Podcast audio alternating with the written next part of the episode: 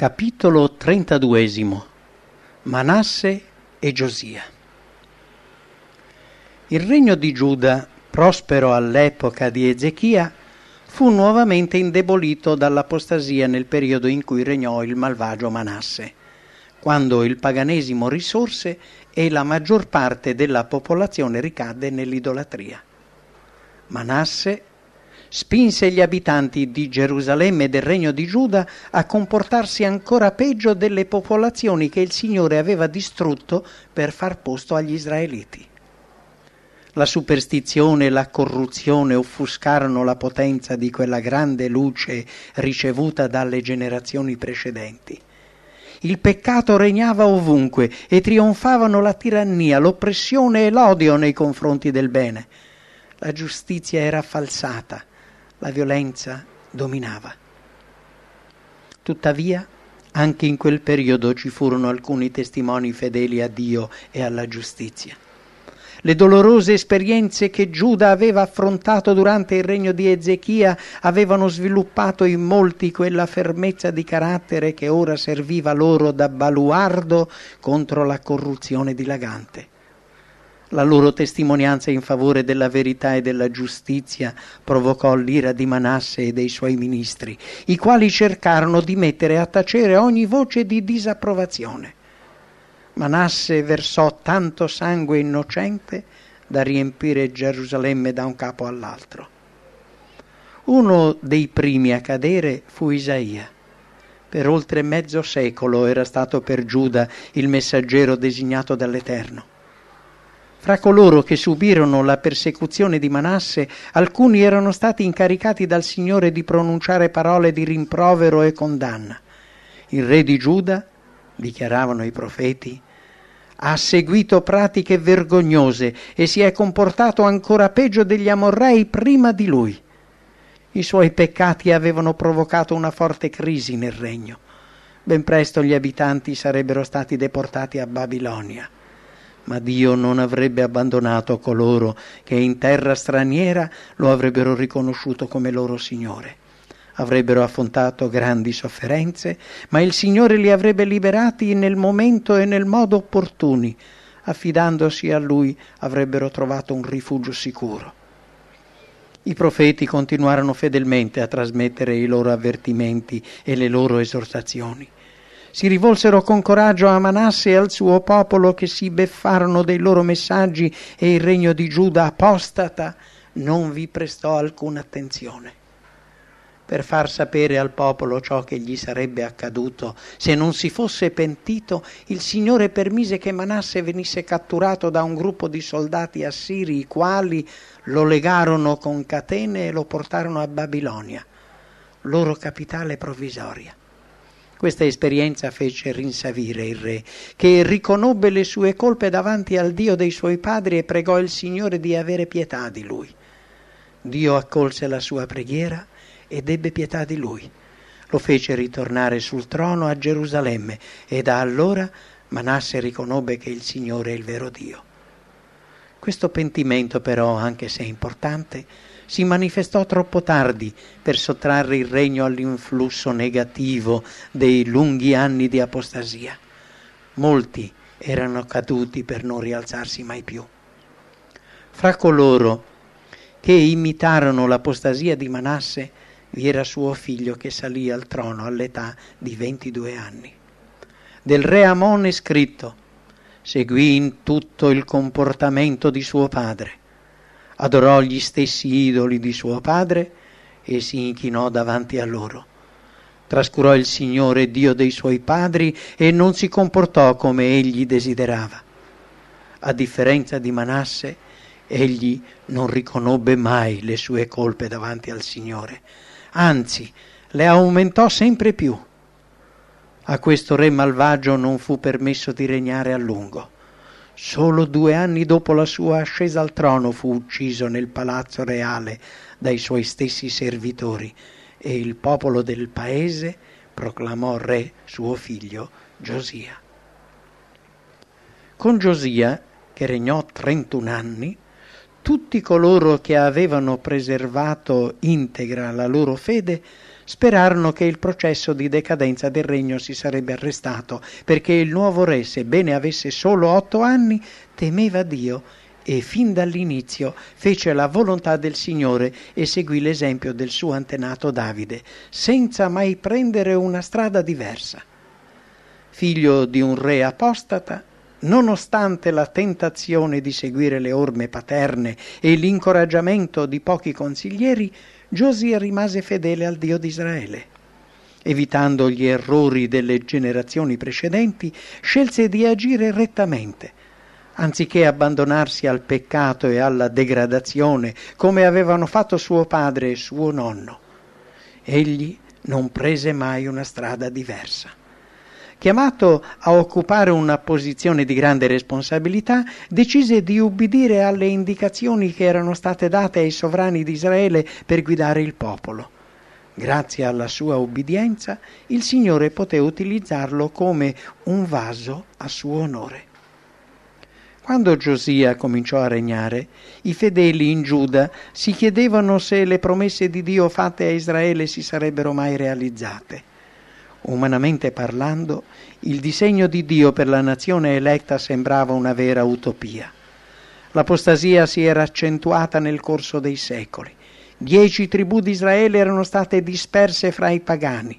I profeti avevano cominciato a predire la totale distruzione della ricca città in cui sorgeva il Tempio di Salomone e su cui si fondavano tutte le speranze terrene relative alla grandezza di Israele.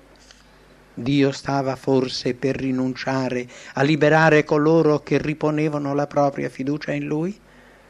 Considerando la costante persecuzione dei giusti e l'apparente prosperità degli empi, coloro che erano rimasti fedeli al vero Dio potevano sperare in giorni migliori? Questi angosciosi interrogativi furono posti dal profeta Abacuc valutando la situazione dei fedeli del suo tempo, diede libero sfogo alla sua sofferenza con queste parole. Fino a quando, Signore, dovrò chiederti aiuto senza che tu mi ascolti, denunziare la violenza senza che tu venga in aiuto? Perché mi fai vedere l'ingiustizia? Come puoi restare spettatore dell'oppressione? Davanti a me ci sono soltanto distruzione e violenza, dovunque processi e contese. Le leggi non sono più rispettate, la giustizia non è ben applicata, il malvagio raggira il giusto e i giudizi sono falsati. Dio rispose al grido dei suoi figli fedeli tramite il suo portavoce rivelò loro la sua decisione di punire la nazione che lo aveva abbandonato per adorare altri dei. Alcuni di coloro che si chiedevano con ansia come sarebbe stato il futuro avrebbero visto Dio dirigere miracolosamente gli eventi della storia, dando il potere ai babilonesi. Questi caldei terribili, formidabili, avrebbero invaso improvvisamente il territorio di Giuda come una punizione di Dio. I principi di Giuda e i maggiori esponenti del popolo sarebbero stati deportati a Babilonia. Le città e i villaggi della Giudea e i territori coltivati sarebbero stati lasciati deserti e nulla sarebbe stato risparmiato convinto che anche tramite questo terribile giudizio il piano di Dio per il suo popolo si sarebbe in qualche modo realizzato, Abacuc si sottomise alla volontà di Dio. Signore, tu sei da sempre il mio Dio, il Dio santo e immortale. Quindi superando le oscure prospettive dell'immediato futuro e contando sulle preziose promesse che rivelano l'amore di Dio per tutti i suoi figli che confidano in Lui, il profeta aggiunse, Noi non morremo. Con questa dichiarazione, frutto della fede, egli mise la sua sorte e quella di tutti i credenti di Israele nelle mani di un Dio misericordioso ma non fu questa l'unica esperienza di fede di Abacuc. Una volta, mentre meditava sul futuro, disse: Mi metterò di sentinella in piedi sulla mia torre. Starò a spiare per vedere quel che Dio dirà e come risponderà ai miei lamenti. Il Signore gli rispose, scrivi quel che ti rivelo, incidilo bene su tavolette, a chiare lettere, perché si leggano facilmente. Non è ancora giunto il momento che questa visione si avveri, ma alla fine tutto si realizzerà come previsto. Attendila con fiducia e pazienza. Arriverà sicuramente e non tarderà. L'uomo infedele a Dio morirà, ma il giusto vivrà per la sua fedeltà. La fede che sosteneva Abacuc e tutti i giusti in quell'epoca di profonda angoscia è la stessa fede che sostiene oggi il popolo di Dio. Nei momenti più difficili, nelle circostanze più scoraggianti, il cristiano può contare su colui che è la fonte di ogni luce e di ogni potenza. Mediante la fede in Dio la speranza e il coraggio possono essere rinnovati giorno dopo giorno il giusto vivrà per la sua fede. Al servizio di Dio non c'è posto né per lo scoraggiamento, né per l'incertezza, né per il timore. Il Signore agirà al di là delle aspettative di coloro che ripongono la propria fiducia in Lui. Egli accorderà loro la saggezza necessaria ad affrontare le varie difficoltà. L'Apostolo Paolo ci offre una chiara testimonianza delle ricche benedizioni che ricevono coloro che affrontano le tentazioni. È a lui che fu detto, ti basta la mia grazia. La mia potenza si manifesta in tutta la sua forza proprio quando uno è debole. Accettando la sua debolezza, il servitore di Dio rispose con gratitudine e fiducia, è per questo che io mi vanto volentieri della mia debolezza, perché la potenza di Cristo agisca in me. Perciò io mi rallegro della debolezza, degli insulti, delle difficoltà, delle persecuzioni e delle angosce che io sopporto a causa di Cristo, perché quando sono debole, allora sono veramente forte. Dobbiamo apprezzare e sviluppare quella fede manifestata dai profeti e dagli apostoli, quella fede che sia propria delle promesse divine e aspetta la liberazione nel momento e nel modo scelti da Dio stesso.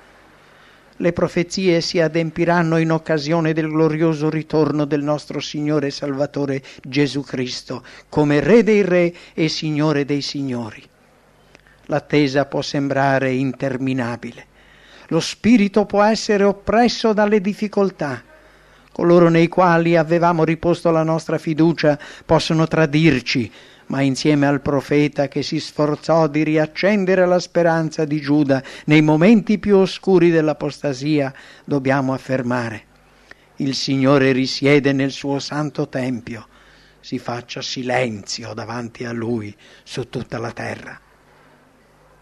Abbiamo costantemente presente nella mente il pensiero di questo messaggio incoraggiante. Non è ancora giunto il momento che questa visione si avveri, ma alla fine tutto si realizzerà come previsto. Attendila con fiducia e pazienza. Il giusto vivrà per la sua fedeltà. Abacuc non fu il solo a trasmettere un messaggio di speranza e di trionfo futuro, come pure di immediato castigo.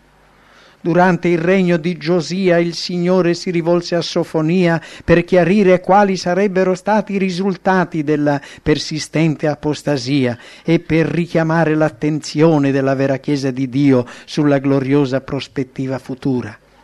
Le sue profezie relative all'imminente giudizio su Giuda si applicano con la stessa intensità ai giudizi che si abbatteranno sull'umanità impenitente al tempo del secondo avvento di Cristo.